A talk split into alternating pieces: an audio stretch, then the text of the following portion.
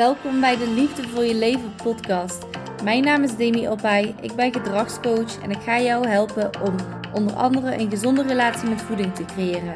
Daarnaast neem ik je mee in mijn reis naar een fijne relatie met voeding en een gelukkig leven. Super leuk dat je weer luistert naar mijn podcast. Ik heb dit keer een gast en uh, zou je je even willen voorstellen? Ja, zeker weten. Hallo allemaal. Super leuk dat ik hier mag zijn, dankjewel. Uh, mijn naam is Rosa, ik ben 35 jaar. Ik woon hier in Eindhoven, uh, vlakbij waar we nu zitten bij jouw kantoor. Uh, samen met mijn vriend en zoontje van 2,5, Otisje. Ehm, ja, ik zit hier natuurlijk om het te hebben over het onderwerp familieopstellingen.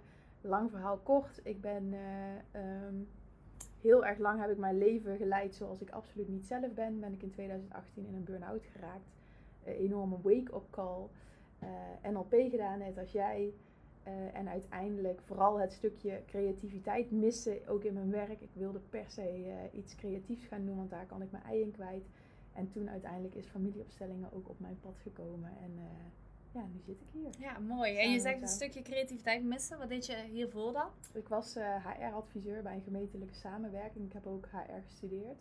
En ehm, ja, kan je niet zo heel veel creativiteit in kwijt. Nee, dus, dus iets, iets, anders dan uh, wat je nu doet. Ja, ja, zeker. En wat was de voornamelijke oorzaak van je burn-out op dat moment? People pleasing. People pleasing, oké. En dan vooral op je werk of in je andere Overal. omgeving? Oké. Ja, nee, dat geloof ik wel. Ik geloof niet in uh, dat iets op één plek gebeurt. Ik geloof inderdaad gewoon als je, als je iets doet uh, wat niet gezond is voor je, dan doe je dat op elk vlak van je leven. Ja. Zul je ook vast wel herkennen als mensen inderdaad met een voedingsvraag of een sportvraag of een mindsetvraag komen. Alles is door te trekken naar alle vlakken in je leven. Vanuit familieopstellingen ook helemaal logisch. Daar komen we straks vast nog wel op terug. Ja. Maar uh, nee, people pleasing was het grootste ding. Okay. Wat, nou ja, inderdaad, ik snap wat je bedoelt. Alleen heel soms bijvoorbeeld, ik heb wel eens een klant gehad die dan bijvoorbeeld militair was. Ja. En die was bijvoorbeeld super gedisciplineerd in zijn werk. Uh, terwijl die een stukje gezondheid totaal het tegenovergestelde gedrag had, zeg maar. Ja, oké. Ja. Dus op die vlakken, soms kan het wel eens anders zijn, maar inderdaad, hoe je één ding doet, doe je alles. Ja. Dat een beetje. En ja. um, hoe kwam je er toen achter dat je een burn-out had? Um, ik, de, de symptomen waren vooral gewoon dat ik niet meer kon stoppen met huilen. Um, echt de hele dag door gewoon huilen, huilen. En daardoor. En ik een hele erge soort van grote wolk in mijn hoofd. Uh, en gewoon eigenlijk het leven ook niet meer als leuk kunnen zien. Dus ik was ja, burn-out slash depressief. Ja. Uh, echt denken van, van ja, wat heeft het eigenlijk nog voor zin? Ja. Waarom uh, zou ik nog opstaan? En ben je toen zelf naar de dokter gegaan? Of hoe is dat toen verlopen? Ja, ja, ik had toen wel echt een knak in mijn hoofd van...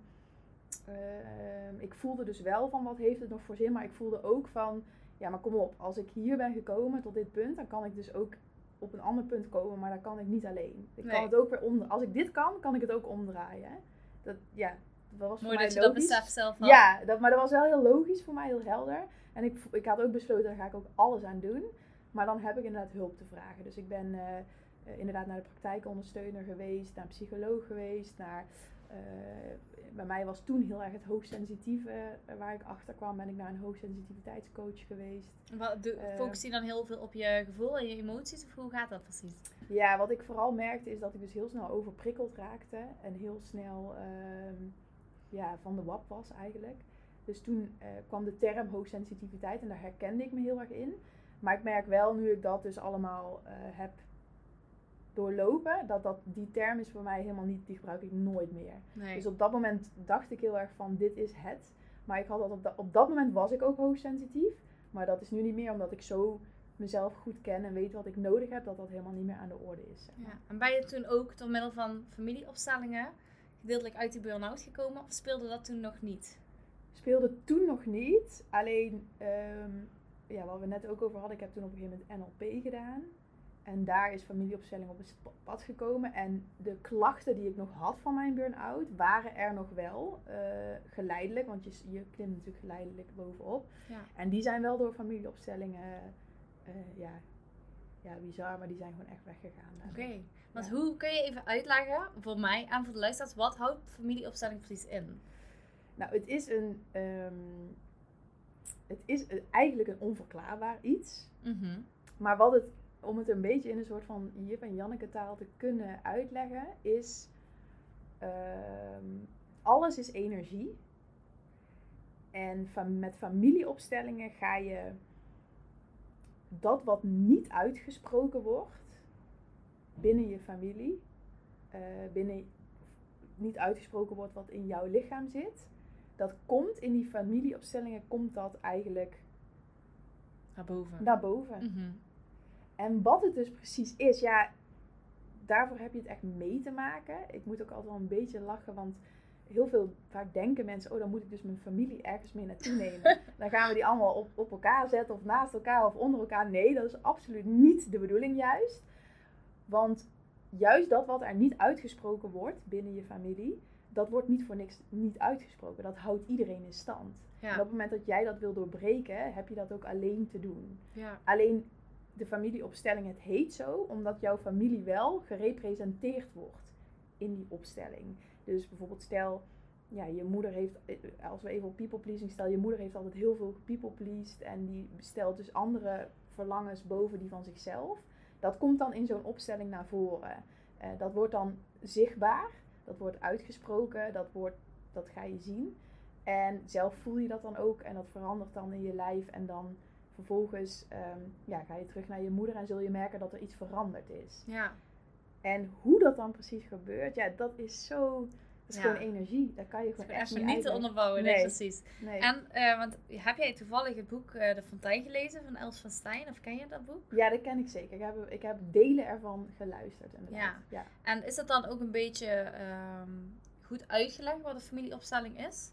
Ja, ik, ik merk wel dat er meerdere mensen zijn met een visie op familieopstelling. Iedereen heeft een beetje een eigen visie. Els van Stijn heeft dus de fontein als visie. Ja. Uh, daar geloof ik ook heel erg in. Van dat je dus je familie kan zien als een fontein. Dus uh, als je even naar je kerngezin gaat en je opa en oma bijvoorbeeld.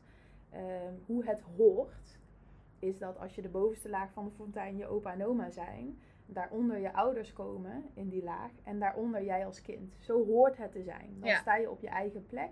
Dan sta je op jouw eigen plek als kind. Dan kan je dus kind zijn, dan kan je vrij zijn. Mhm. Maar wat er dus heel vaak gebeurt, ik denk gewoon dat ja, iedereen wel een keer of een plek naar boven is gegaan of überhaupt daar altijd staat, is dus dat de kinderen op de plek van hun ouders of zelfs van hun grootouders gaan staan. Dat is hoe Els van Stijn het ook uitlegt. Ja.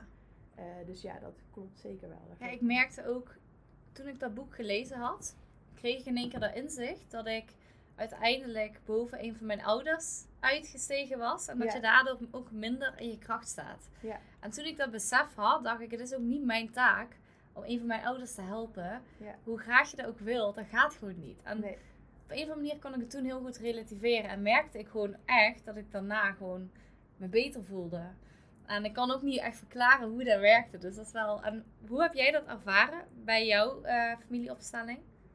Maar wacht, voordat ik daar antwoord op geef, ben ik wel heel nieuwsgierig als je dat wil delen. Ja, Ehm, op wie zijn plek stond jij? ik stond boven mijn moeder. Boven je En dat was niet per se slecht voor mijn moeder. Maar ja, zij had ook wat dingetjes meegemaakt. Waardoor. ehm, ja, ik wou haar heel graag helpen, want ik ben ook coach. Alleen Ja. ik kon, kan mijn moeder niet helpen. Alleen toen dacht ik van ja, waarom neemt ze mijn advies niet aan? Waarom doet ze er niks mee? Alleen ehm, toen wist ik nog niet dat dat niet mijn taak was. En ik ging er alles aan doen om haar te helpen. Zodat ik me uiteindelijk ook beter voelde als zij zich goed voelde. Alleen ja, dat werkte niet. en Ik snapte niet waarom. Ja, wat mooi. Nou, wel heel mooi dat je daar zelf ook achter bent gekomen. En wat, merk je nu ook anders contact met haar?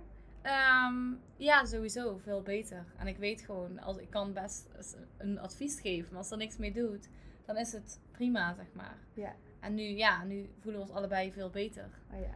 Dus ja. Ja.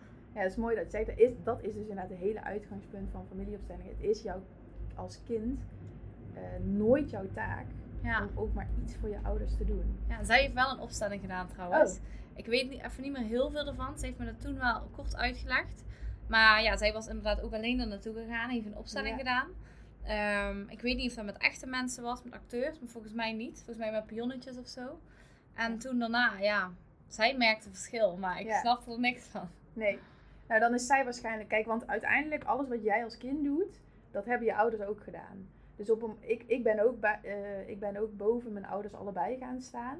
Ehm, en dat hebben zij dus ook weer bij hun ouders gedaan. Dus uiteindelijk alles ja. gebeurt in je, kun je, ja, ook als je, wat je ook bij familieopstellingen doet uiteindelijk, is dat je bijvoorbeeld je hele familie gaat uitschrijven. Ja, je gaat zoveel dingen herkennen van wat je zelf doet, want je houdt het allemaal in stand. En dat is ook logisch, want je hebt oneindige liefde. Maar wat als je, de helft van de familie bijvoorbeeld niet goed kent? Kun je daar even goed iets uithalen? Ja, maakt niet uit. Oké. Ja. Ehm, want je gaat, kijk, uiteindelijk als je familieopstelling gaat doen, ga je ook veel meer vragen. Dus je gaat je ouders ook bellen. hey, hoe zit het eigenlijk met die oom, met die tante? En, en dan gaat het balletje rollen en dan krijg je uiteindelijk wel veel meer inzicht. Ehm, maar ook het feit dat je, je de helft van je familie niet kent, zegt al iets. Want hoe, hoezo ken jij de helft van je familie niet? Ik ken ze wel bijvoorbeeld, maar omdat we bijvoorbeeld een hele grote familie hebben. En uh, iedereen woont weer ergens anders in het land, zeg maar. Waardoor het wat lastiger is om het contact te houden, zeg maar. Ja, ja en dat is ook... Um, het is ook geen... Het is nooit een oordeel, hè, met nee. familieopstelling. Maar het is altijd... Alles zegt iets. Dus, hey, wat is het dat in jullie familie... Dat je, dat je ver uit elkaar gaat wonen en eigenlijk niet echt veel contact hebt. Wat, wat is dat? Wat maakt dat? En dat mhm. ga je dan onderzoeken. Dus, dus um, dat is ook wat vaak uh, hè, wat, wat de, de, de perceptie is van mensen op familieopstellingen, wat, wat ik vaak voel, wat niet helemaal klopt. Van, oh, maar dan inderdaad, ik moet eigenlijk dit en dit en dit allemaal weten om die familieopstellingen te kunnen doen. Of voordat er eigenlijk iets shift. Nee, alles wat er gebeurt is interessant. Ja. En juist alles wat er dus, wat ik net ook al zei, wat er niet gezegd wordt, dat is interessant. Ja. Dus als iemand bij mij komt en die zegt, Roos, ik heb echt een uh, verschrikkelijke band met mijn vader, ik wil eraan werken. Dan zeg ik, dankjewel. En hoe is het met je moeder? Ja. En vaak zit daar het ding. Ja. En dat is dus, hè, dat weet jij ook als coach, we gaan vaak heel veel dingen vanuit onze mind bedenken. En met familieopstellingen is, moet je helemaal, eigenlijk er helemaal niks van willen begrijpen. Je, je hebt gewoon te praten, je hebt gewoon je verhaal te doen. En, en dan wat er gebeurt. En ook heel goed van jouw moeder dat ze ook zei van ik ga dit alleen doen. Het is ook de bedoeling om na een opstelling ook twee of drie weken gewoon even niet erover te praten. Want het heeft allemaal tijd nodig om te integreren. En hoe meer je weer gaat praten, hoe meer het weer in het hoofd gaat. Zeg maar. En familieopstelling is één en al onderstroom, lijf, ehm, energetisch alles. En het hele hoofd mag daarin uitgezet worden. Zeg maar. Ja, en kunnen mensen zich dan wel even goed voorbereiden op een sessie? Of eigenlijk hoeft dat helemaal niet. Nee, hoeft helemaal niet. De enige voorbereiding die je voor jezelf mag treffen is voelen dat je er klaar voor bent. Ja. En, als je, eh, en weerstand is goed, dat is oké. Eh, want als er weerstand is, betekent dat ook als je in de war bent, allemaal dat soort dingen is een goed teken, want er gebeurt er iets. En weerstand is ook een goed teken, want dan weet je, er, er gaat iets gebeuren, er gaat iets uitgesproken worden. Alleen, ehm, eh, je voelt wel zelf van, oké, ik kan deze weerstand nu aan, zeg maar. Dus, dus de, pijn is te groot, de pijn om te willen veranderen is nu zo groot dat ik dit ga doen. En als je die nog niet helemaal voelt en het idee hebt van, oh, iemand anders gaat mij fixen, want dat gaat natuurlijk nooit gebeuren, dan zou ik, het nog even, zou ik er nog even mee wachten, zou ik het even de tijd geven. En je voelt vanzelf in je lijf van, uh, ik wil dit. En wat, wat, voor wie? Wie zou eigenlijk sowieso, ja, moeten is een groot woord, maar wie zou eigenlijk een familieopstelling sowieso moeten doen om zijn problemen op te lossen? Voor wie is het echt? Ja, ik vind gewoon iedereen. Iedereen. Ook als je geen problemen aanvaardt? Ja. Nou ja, wat ik net zei, van als je dus voelt ik wil veranderen, ik wil mezelf veranderen, ik wil dichter naar mijn eigen kern komen, dan is het gewoon voor iedereen geschikt. Ja. Uh, als je inderdaad geen probleem ervaart of daar niet echt iets aan wil doen, ja, dan, dan ga je er ook niks uit nee, dan ga je daar zitten en dan ga je zo kijken. Maar dan sta je er ook niet helemaal voor open waarschijnlijk. Ja, maar als je, als je nu vraagt van, hey, degene die luisteren, van wil je dit doen of wil je dit niet doen? Ik zeg altijd van, de dingen die wij tot nu toe al besproken hebben en je herkent iets en je, je voelt van, oh my god, dat, dat gebeurt bij mijn ouders ook. Of ik voel inderdaad, wat jij nu allemaal zegt, ik voel iets in mijn lichaam gebeuren. En ik ben misschien wel de derde die je al hoort over familieopstellingen. Ja, dan weet je gewoon van, uh, daar, daar ga ik, daar ik iets mee. En wat is dan jouw persoonlijke ervaring met uh, familieopstellingen? Die, sinds dat ik bewust ben van familieopstellingen, is die gewoon ongoing. Elke dag leer ik wel weer iets nieuws. Elke dag krijg ik weer een nieuw inzicht. Elke dag. Maar het grootste ding wat ik heb ge geshift is uitspreken. Ik heb altijd een enorme brok in mijn keel gevoeld. En dat voelt echt als uh, echt gewoon een vastzittende brok emotie. Wat ik ook net zei van mijn burn-out Ehm, wat daar gebeurd is, is letterlijk dat ik mijn binnenwereld niet gedeeld heb. Dus alles wat er in mij gebeurt. Naar iedereen of ja, naar je familie? Naar mezelf, naar mijn familie, naar iedereen. Maar inderdaad, het begint altijd wel bij je familie. Eh, voor mij in ieder geval. En inderdaad, ehm, waar ik mee begonnen ben, is dus voelen van oké, altijd als ik een emotie voel of als ik iets voel, dan slik ik het in. En de grote wens die ik op een gegeven moment had, het is bij ons thuis helemaal niet normaal om bijvoorbeeld, of niet normaal, dat werd gewoon niet geuit, geuit uh, emoties, uh, maar ook ruzie. Uh, mijn moeder zei altijd, doe maar geen ruzie bij de kinderen. maar ja, daardoor leer je helemaal niet ja, hoe, je daarmee, hoe, hoe je daarmee om moet gaan. Mm -hmm. huilen is zwak, is een beetje vanuit mijn vaders kant.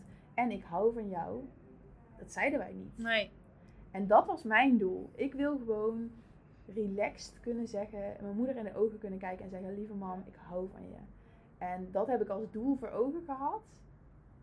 Um, als switch van nu, daar ga ik familieopstellingen helemaal bij aangrijpen. Wat maakt dat, dat die drie dingen, dat die zo zijn zoals ze zijn? Ik wil dat niet meer, ik wil daarvan af. Nee. En dat, dat, die, die drie dingen ben ik, uh, zijn, is mijn doel. Maar toen je dat ging zeggen op het begin, zeg maar, uh, merkte je toen ook dat het ongemakkelijk was? Ja, omdat je dat niet deed, zeg maar? Ja, en ik doe het ook nog helemaal niet zo heel lang hoor. Dit, dit was mijn doel. Mm -hmm.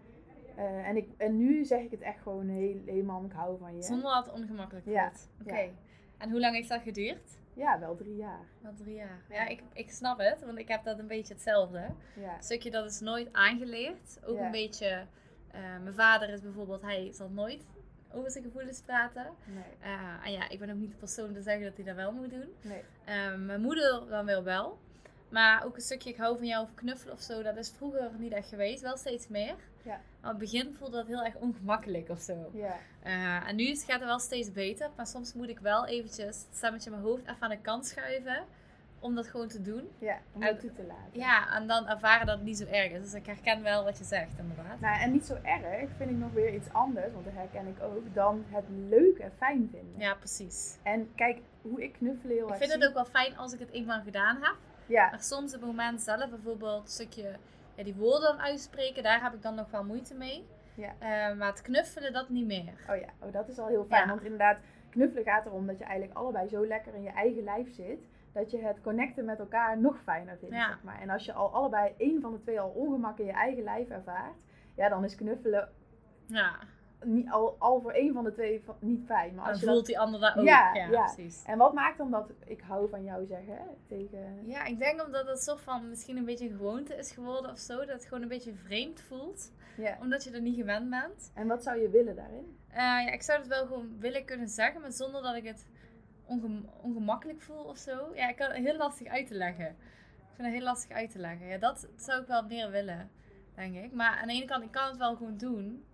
Maar dan voelt het toch nog soms een beetje, ja, een beetje awkward of zo. Heel, ja, heel gek. Ja, maar ik heb dat vroeger dus ook gehad. Als ik bijvoorbeeld op een middelbare school waren al mijn vriendinnen, alle mensen in mijn klas en op school waren met elkaar aan het knuffelen. Van hé, hey, hoe gaat het knuffel? En ik voelde me altijd zo ongemakkelijk bij. En ik was degene altijd. Ik ging nooit uit mezelf iemand een knuffel geven. Terwijl ik nu bijvoorbeeld met een vriendin of met mijn vriend, ik ben heel erg knuffelig, zeg maar. Maar ik heb daar vroeger, denk ik, omdat ik dat niet aangeleerd heb gekregen, ehm, dat ik dat zelf ook niet ben gaan doen of zo. Uiteindelijk is dat denk ik ook een soort van gewoonte. Uh, ja, je kent het niet. Kijk, wat ik heel erg, wat ik, ehm, eh, wat ik ook altijd zeg is van, ehm, je hebt een liefdestaal waar je blij van wordt. Ja. Nou, bij mij is dat toevallig ook knuffelen en touch, uh, affectie en diepgang, weet je wel. En, uh, maar op het moment dat je ouders zich ongemakkelijk voelen in hun eigen lijf en daar, doe, ik zeg altijd van ga even in je eigen kinderschoenen staan, bekijk vanuit je eigen kinderbril, zet, weet je wel, kijk eens naar je ouders. En dan, ik zie dan een moeder die al in haar eigen lichaam niet lekker zit en niet weet en heel erg juist veel afstand houdt tot mensen.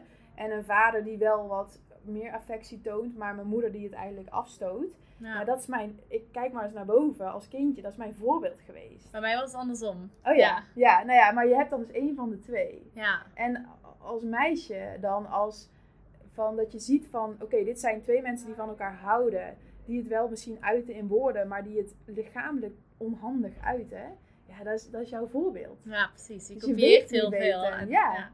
En, en je weet ook niet beter. Je hebt nooit anders gezien. En langzaamaan kom je naar de buitenwereld. En dan zullen er vast voorbeelden zijn waar je het wel ziet. En dan ga je nadenken van, hé, hey, dat wil ik misschien ook wel. En dan, Maar je hebt eerst dat... En je hebt oneindige liefde naar je ouders. Dus je hebt eerst een soort van door te knippen van, hey, ongemakkelijk in je lijf, dat hoort bij mijn ouders. Ik snap dat zij het hebben, of bij een van mijn ouders. Maar ik wil iets anders. Dus ik ga het in mezelf. En dat is gewoon door het te doen, inderdaad, wat je net ook zei. En er steeds comfortabeler bij te worden, steeds relaxter in Maar stel, iemand heeft bijvoorbeeld een relatie. Um, en die heeft zeg maar de ene wil wel heel graag open zijn en diepgang en knuffelen. En de andere heeft dat niet. Wat, kun, wat kun je daaraan doen, terwijl die ander het wel prima vindt? Die dat niet wil, zeg maar. Ja, nou, voor mij begint altijd alles bij jezelf. Dus uh, eerst naar jezelf inderdaad gaan, teruggaan van... Um, um, heb ik hier nog iets in op te lossen? Wat zegt het hmm. over mij? Dat ik heel veel wil knuffelen en dat die ander dat minder wil en dat ik daar me aan stoor. Of dat ik me daar aan erg of dat ik dat niet leuk vind. Want kijk, uiteindelijk in een relatie heb je elkaar gewoon te nemen en te accepteren zoals je bent. En je kunt wel natuurlijk allebei wat water bij de wijn doen, maar als iemand elke dag wil knuffelen en de ander nooit, ja, dan heb je daar een soort van allebei te mee te agreeën dat je maar vier, vier keer in. Ja, dat. Als je daar niet bij neer kan leggen, dan, ehm, ja, dan inderdaad kan je teruggaan naar jezelf. Van wat zegt dat over mij dat ik dat toch wil? En wil ik dat dan echt? Ja. Ja, dan trek je ook een conclusie. Van, ja, of wat voor, wat ik ook heel vaak zie, uh, is dat, dat je dan zeg maar, stel voor die klant, iemand wil heel graag wel uh, knuffelen en ander niet. Um, maar misschien word je daardoor zelf ook wat geslotener. geslotener ja. En ga je zelf daardoor ook minder dingen delen. Plus, je benoemt misschien niet duidelijk genoeg dat je dat niet fijn vindt. Waardoor de ander het ook niet echt weet. Terwijl jij denkt, ik heb alles al geprobeerd. Ja. Dat zie ik ook wel, uh, wel vaker. Ja, dan komt het ook weer neer op uitspreken natuurlijk. Dus van wat... Uh, maar dan zit... Op, op, dat is letterlijk van... Kun je en... Uh, ja, hè, je verlangens bij je partner uiten. Van hé, hey, we knuffelen nu maar twee keer per week, maar ik wil graag elke dag knuffelen. Kunnen we het daar eens over hebben? Ja dan heb je het daar inderdaad in een gesprek over. En op een moment, dan kom je weer bij familieopstellingen, dat je merkt dat je daar moeite mee hebt om gewoon je verlangens te uiten. Want vaak wat er gebeurt is, ik, ik uit mijn verlangens niet omdat ik bang ben om de ander te kwetsen. Ja.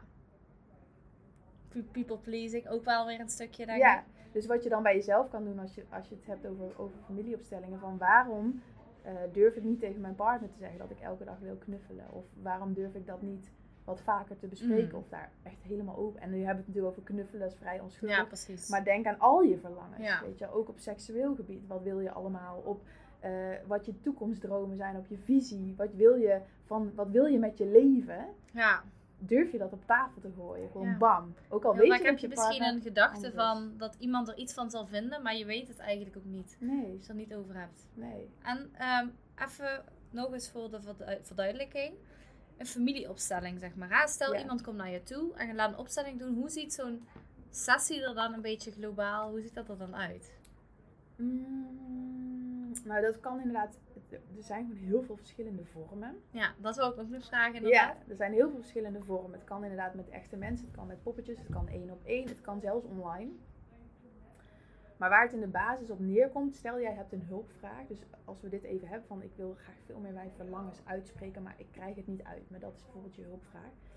Nou, dan gaan we even naar een vorm waar, die, waar ik vaak in heb gezeten. En dat is ehm, letterlijk met mensen. Dus kom je in een groep. Jouw hulpvraag wordt daar neergelegd. En in die groep. En stel uh, de leider, in dit geval kan ik dat zijn, maar of, of een, een ander, of gewoon de leider van de groep, die zegt dan, nou kom maar naar voren, kom maar even naar het midden. Uh, jij hebt letterlijk een hulpvraag, je wil je meer uitspreken. En dan gaat ze, ga je dus vragen stellen van oké, uh, bijvoorbeeld jij zegt van ja, want mijn vader dit. En dan ga je dus inderdaad zeggen oké, maar hoe zit het met je moeder? Dan ga je een beetje uitvragen. Dan wordt er gewoon gevraagd naar jou, waar jouw probleem eigenlijk vandaan komt. En dan op een gegeven moment als opsteller zeg je dan van oké, dat, weet je, dat voel je gewoon intuïtief aan met alles wat je hebt geleerd. Voel je dan oké, nou ja, ik voel dat we nu, uh, dat je je vader mag opstellen, dat je je moeder mag opstellen. En het uitspreken dat je dat mag opstellen. Want ook niet alleen mensen worden opgesteld, maar ook gewoon verlangens. Of een doel kan ook worden opgesteld. Of een verlangen of een wens. Nou, die, die voelt gewoon welke vorm dat nodig is op dat moment. En dan, uh, ja, dan mag jij als, als vrager, mag jij uh, iemand uit de groep gaan aanwijzen. En dat voel je ook allemaal intuïtief. Jij zei net al, ik ben heel intuïtief. Nou, dan voel je meteen, jou wil ik als mijn vader, jou wil ik als mijn moeder. Dat kunnen ook mannen of vrouwen door elkaar Maar dat doet die persoon zelf? Of dat Jij mag dat als vraagsteller allemaal zelf doen. Als opsteller, ik, als ik, als ik jou zou opstellen, het enige wat ik doe is faciliteren. Maar alles zit al in jou. ik, ik kan niks voor jou bedenken, bepalen, benoemen. Jouw vraag is het belangrijkste, jouw energie is het belangrijkste. Ik faciliteer dat alles naar boven komt. En dus jij gaat dan bijvoorbeeld je vader opstellen, je moeder opstellen. Ik vertel wel hoe je dat mag doen. Van je mag nu die persoon uh, neerstellen. Je mag uh, inderdaad je ogen dicht doen. Dan ga je hem in de ruimte zetten. Maar dan heb je wel iemand eigenlijk al een beetje uitgelegd wat, wat er bedoeld wordt met zijn opstelling, zeg maar. Dat is van tevoren wel voor die persoon al duidelijk. Nou, nee, niet echt. Um, ik vertel gewoon wat er gebeuren mag. Zeg tijdens. Ja, ja, tijdens. Alleen welke persoon jij kiest, waar je die neerzet, dat is allemaal aan jou. Ik vertel alleen maar steeds de opdrachtjes die je, die je mag doen, zeg maar. En zo, uh, zo gaat het er een beetje aan. En is het dan altijd een beetje ongeveer een tijd? Hoe lang iets duurt? Of is dat ook heel verschillend? Nee, echt niet. Nee. nee. Ik heb wel eens een opstelling meegemaakt van, uh, ik denk wel bijna twee uur. Twee uur, oké. En ik ben zelf toen ook uitgestapt. Ik trok daar niet, want het is, het is heel veel energie. En je moet, dat is ook heel belangrijk. Je mag ook altijd nee zeggen als jij representant bent. Uh, dus als je voelt van dit is even te zwaar, deze energie, dan zeg je gewoon nee. Want het gaat, weet je, als, als opstel, degene die opgesteld wordt, die, als, als jij in dit geval de op, opgestelde bent met je hulpvraag, dan gaat het om jou. Maar iedereen leert er iets van. Want ze, ze, zullen zich herkennen in jouw verhaal. Dus iedereen die aanwezig is, ook als representant, zo noem je dat dan. Dat zijn de mensen die dan spelen, mag je het niet noemen, maar die staan voor jouw vader of staan voor jouw moeder op dat moment. Um, die leren er ook allemaal iets van en die, die voelen ook die energie. Uh, dus je mag altijd nee zeggen. Nee, dit wil ik nu even niet. Dat, dat deed ik toen ook als enige. De hele groep deed mee met die opstelling van twee uur. En ik dacht echt, jeetje, wat is dit heftig. Ik ga even aan de zijkant Sta je dan letterlijk in een zaal of ja. Hoe moet ik dat zien? Ja. ja. En als je, iemand kan ook een gevoel zijn bijvoorbeeld, ook of een doel. Ja. ja. En hoe, weet je dan, waar, waar staat het doel? Hoe, hoe ziet dat eruit? Nou ja, dit, dit, hier ga ik nu zeggen van, dit heeft, uh, ik snap dat je het allemaal wil weten, maar dit is allemaal je hoofd. Ja. En je hoofd moet je juist, mag je, een beetje moeten, helemaal uitzetten tijdens deze opstelling. Dus hoe minder je weet van tevoren, hoe verwachtinglozer je erin gaat, ja, precies. hoe meer er eigenlijk gebeurt. Ja, het is echt gewoon volledig intuïtief. Ja, en ook, dit is wel grappig, want als opsteller zou ik dus nu vragen, of zou ik letterlijk, als jij nu in mijn opstelling zou zitten, zou ik zeggen, wat is dat? Dat je alles tot in de puntjes wil weten. Ja. Wat zegt dit over jou? Ja, gewoon in dat soort van willen begrijpen. Ja. ja. En tegelijkertijd als je iets inderdaad niet helemaal begrijpt, wat, wat, zegt dat, wat doet het dan met jou? Ja. Ja, ik weet niet. Ik wil, ik wil het inderdaad heel vaak gewoon snappen of begrijpen van waarom gaat iets zo. Ik weet ook niet waar dat vandaan komt. Wel interessant misschien, ja. Ja, en, en nogmaals, nooit een oordeel, hè. Mhm. Maar interessant om bewust te worden van... En dat is wat, wat opstelling ook vaak doet, van het maakt je bewust van je gedrag. En uiteindelijk helpt het je gewoon om nog meer te vertrouwen op wie je al bent. En dat wat er allemaal gebeurt, dat dat de bedoeling is. En helpt het je om dingen los te laten. En om veel meer in je kracht te gaan staan. En heb je dan zeg maar, als iemand opstelling doet, is het dan één sessie? Of zijn meerdere sessies nodig? Of hoe? Ja, dat is echt ook aan jezelf. Ik zelf, um, ik, ik, heb het, ik heb het in het begin dus heel, uh, een paar keer echt heel erg bewust opgezocht. Want ik had heel erg als doel, ik wil mijn keel uh, um, die brok weg? Ja, die brok wil ik weg. Ehm, als je dit ook herkent trouwens, ehm, eh, wat heel veel voorkomt bij deze keel, uh, is dat er dus emoties vastzitten in je keel, omdat je nooit hebt geleerd je emoties te uiten. Wat daar vaak bij komt kijken is je vaak verslikken, veel kuchen, keelontsteking um, en dus altijd die brok een soort van voelen. Ja, want ik ken wel eens mensen die gewoon echt, die hebben gewoon heel veel moeite soms met eten onder stress bijvoorbeeld. En dan zijn ze in hun hoofd ook heel veel mee bezig, waardoor ze gewoon letterlijk niet kunnen eten in bijzijn van anderen. Ja. Uh, daar zou daar ook mee te maken kunnen hebben. Ja, zeker. Oké. Ja. En wat is het mooiste wat je tot nu toe al hebt meegemaakt met die familieopstellingen? Oh, of één mooi verhaal? Ja, ik krijg het gewoon helemaal kip van. Ik heb zoveel mooie dingen. Ik kan... Oké, nou, uh, maar ik noem inderdaad gewoon even iets. Ja, voor mijzelf is het dat ik gewoon letterlijk van op de een op van op de een op andere dag voelde dat, dat, er, dat mijn keel gewoon vrij was. En, en in een opstelling zelf, wat het, mooie, het mooiste daaraan was, is van je krijgt let, waar ik eerst heel erg nog in die mindset zat van ja, maar mijn moeder heeft me dit niet geleerd en mijn moeder heeft me dat niet geleerd. En toen ineens inzien van holy fuck. Zij heeft zo haar best gedaan. En zij heeft zo gestreden. Het is zo'n zo'n sterke vrouw. En ineens met zo'n liefdevolle blik naar mijn moeder kunnen kijken. En zo dankbaar. Ik zei dat toevallig gisteren hadden we een heel mooi gesprek. Zei ik nog tegen haar. Ik zei, mam. Zei, mam, mam zei van, wow Roos, waar je allemaal mee bezig bent. Ik heb daar zoveel respect voor. Ik zei, mam, Oh. ik zei, mam, dat komt door jou, hè? En zij zo, hè, hoezo dan? Ik zo, mam, doordat jij bent wie je bent en door wat jij allemaal hebt meegemaakt, jij hebt mij op deze wereld gezegd als deze krachtige persoon. En dat Ja. komt door jou. Nou, en ze, Dan krijg je heel kippenvel. Ja. Ik, die, dat, ik kan me het gevoel van je moeder gewoon ja, helemaal voorstellen. maar en dat is wel het mooiste wat ik gewoon mijn ouders zien als de mooiste wezens van de wereld. En dat die zo hard hun best hebben gedaan om mij een mooi leven te geven. En dat ik daar zo dankbaar voor ben. En dat ik vanuit dat punt mijn eigen leven ga opzetten. Aan het opzetten ben nog steeds. En dat zal altijd blijven. En dat zie ik dus bij elke opstelling die ik zie gebeuren. Van de switch van wanhoop, van, van hoe dan en waarom en help naar oh my god, het is allemaal de bedoeling. En ik heb zoveel liefde voor mijn ouders en daarmee dus voor mezelf. Ja. En ja, ja ik kan nog Mooi duizend, inzicht. Ja, ik kan duizend voorbeelden noemen. Maar Maar is dat, het ook veranderd ja. nadat je zelf, want je hebt natuurlijk zelf een eh, kindje. Ja. Is dat veranderd toen ook, zeg maar? Ja, zeker. Ja. Ja. Want dan snap je ook inderdaad wat je moeder bijvoorbeeld heeft eh, meegemaakt. Je vader ook natuurlijk. Ja. Dus eh, ja, wel mooie inzichten. Ja. En wat zijn denk je, wat zijn de meest voorkomende problemen, ieder geval wat jij, eh, wat jij weet, waarvoor mensen een familieopstelling laten doen? Ehm, ja, echt een beetje het gevoel hebben vast te zitten. Ja, En, en heel erg een soort strijd in zichzelf voelen van. En wat ik, wat ik het meeste voel, wat ik, wat ik het vaakste hoor terugkomen is. ehm, ja, maar. Weet je, ik probeer me te uiten, ik probeer dingen te zeggen, maar, het, maar, maar ik krijg alleen maar weerstand. ja, Of ze reageren, weet je wel, de mensen om me heen reageren zo. En ja, dan zeg ik maar niks meer. Of dan uit ik maar niks meer. Of dan hou ik het maar vast. Of ja, ik wil zo graag daarheen, maar het lukt niet.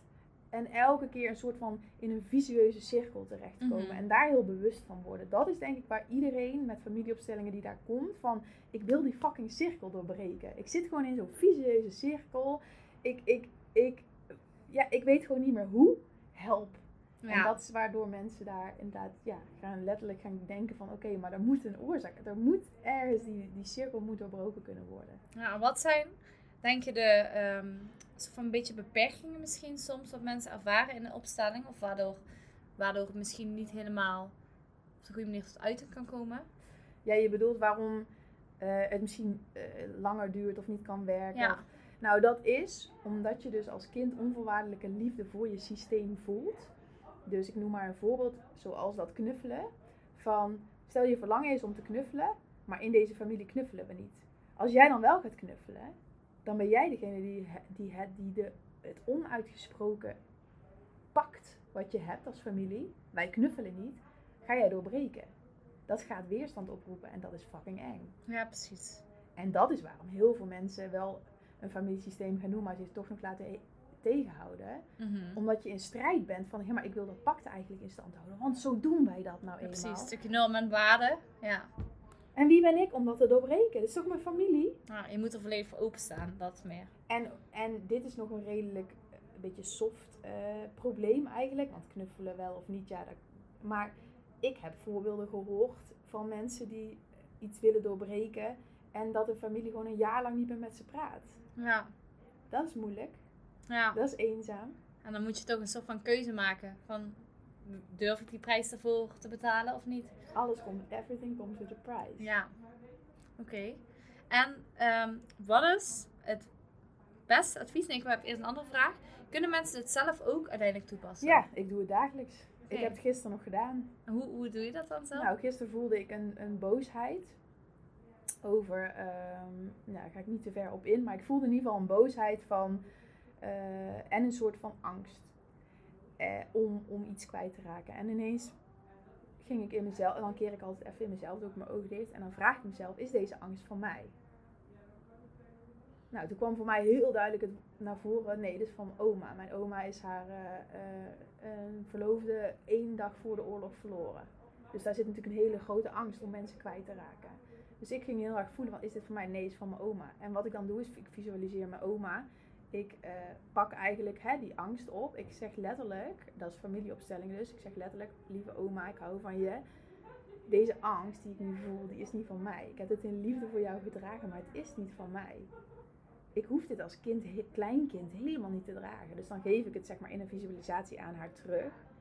En dan zeg ik, ik heb het in liefde voor je gedragen, ik geef het nu aan terug. En dan visualiseer ik ook dat mijn oma letterlijk zegt, lief kleinkind, lieve Roosje, ehm, geef het maar aan mij. Het is van mij, ik draag het. En dan draai ik me om en dan ga ik, zeg ik ook van, ik ben nu weer vrij, ik ga mijn eigen weg. En dan, dat is gewoon een, een visualisatie die ik doe.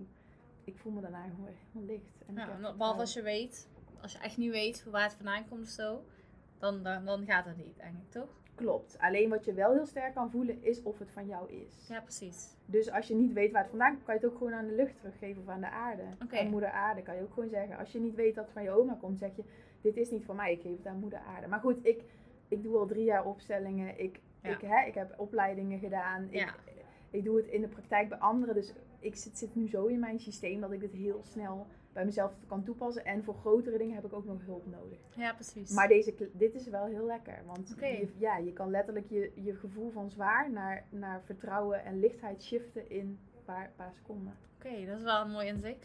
Goeie tip. Wat voor, misschien, wat voor advies zou je nog kunnen geven aan de luisteraars? Ehm.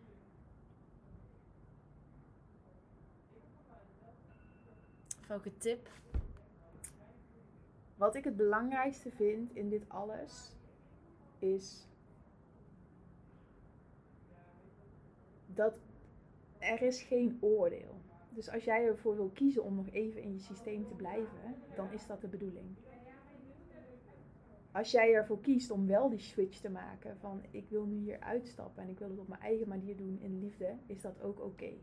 Alles gebeurt op de juiste timing en gun jezelf die tijd ik weet dat als je bewust wordt, als je mindset on point is, dat je ook de lat heel hoog voor jezelf gaat leggen. Want dan denk je, ja, maar ik ben nu zo bewust, ja. dan moet ik ook alles weten, dan moet ik ook alles kunnen. Je kunt niet alles weten, dat hoeft ook niet. En ja, jij bent hier op aarde om gewoon jouw reis te maken. En als er bepaalde dingen zijn die je pas los kan laten van je familie op je vijftigste, zeventigste, tachtigste, is helemaal oké. Dan is dat de bedoeling voor jou. Ja. Uiteindelijk word je daar ook weer krachtiger van, leer je daar ook weer van. Ja. Nou, mooi inzicht. Nou, dan wil ik jullie bedanken voor het luisteren. Waar kunnen de luisteraars jou vinden? Oh ja, ja. Ik, um, dat vroeg jij net al even. Ik doe familieopstellingen niet als, in, als mijn hoofdding. ik integreer het in mijn coaching. Mocht je inderdaad uh, ja, op de hoogte zijn van, hè, mocht je bewust zijn van, je, van human design. En, uh, en ben je daarin een manifester, dat is waar ik een bedrijf in heb samen met een andere manifester dan kun je ons vinden en je wil hier meer over weten, ehm, dan kun je ons vinden op uh, uh, Instagram, uh, apenstaartje The Many Sisters, of www.themanysisters.nl. En ja, als dit resoneert met jou en jij voelt, ik ben hier één van, dan ben je helemaal welkom in onze community. Ik zal je even taggen in de omschrijving. Kunnen ze je wat makkelijker vinden. Ja. Dankjewel voor het opnemen. Ik vond het een leuk gesprek. en dan, als jullie vragen hebben of feedback hebben, Geef het vooral. En dan tot de volgende keer. Doei doei. Doei. Bedankt voor het luisteren naar de Liefde voor je Leven podcast. Volg mij op Instagram op @demiopai en stuur je vraag via DM of mail naar info@deemscoaching.nl. Wil je graag met mij in gesprek over jouw doelen of over een onderwerp in deze podcast? Laat het me weten.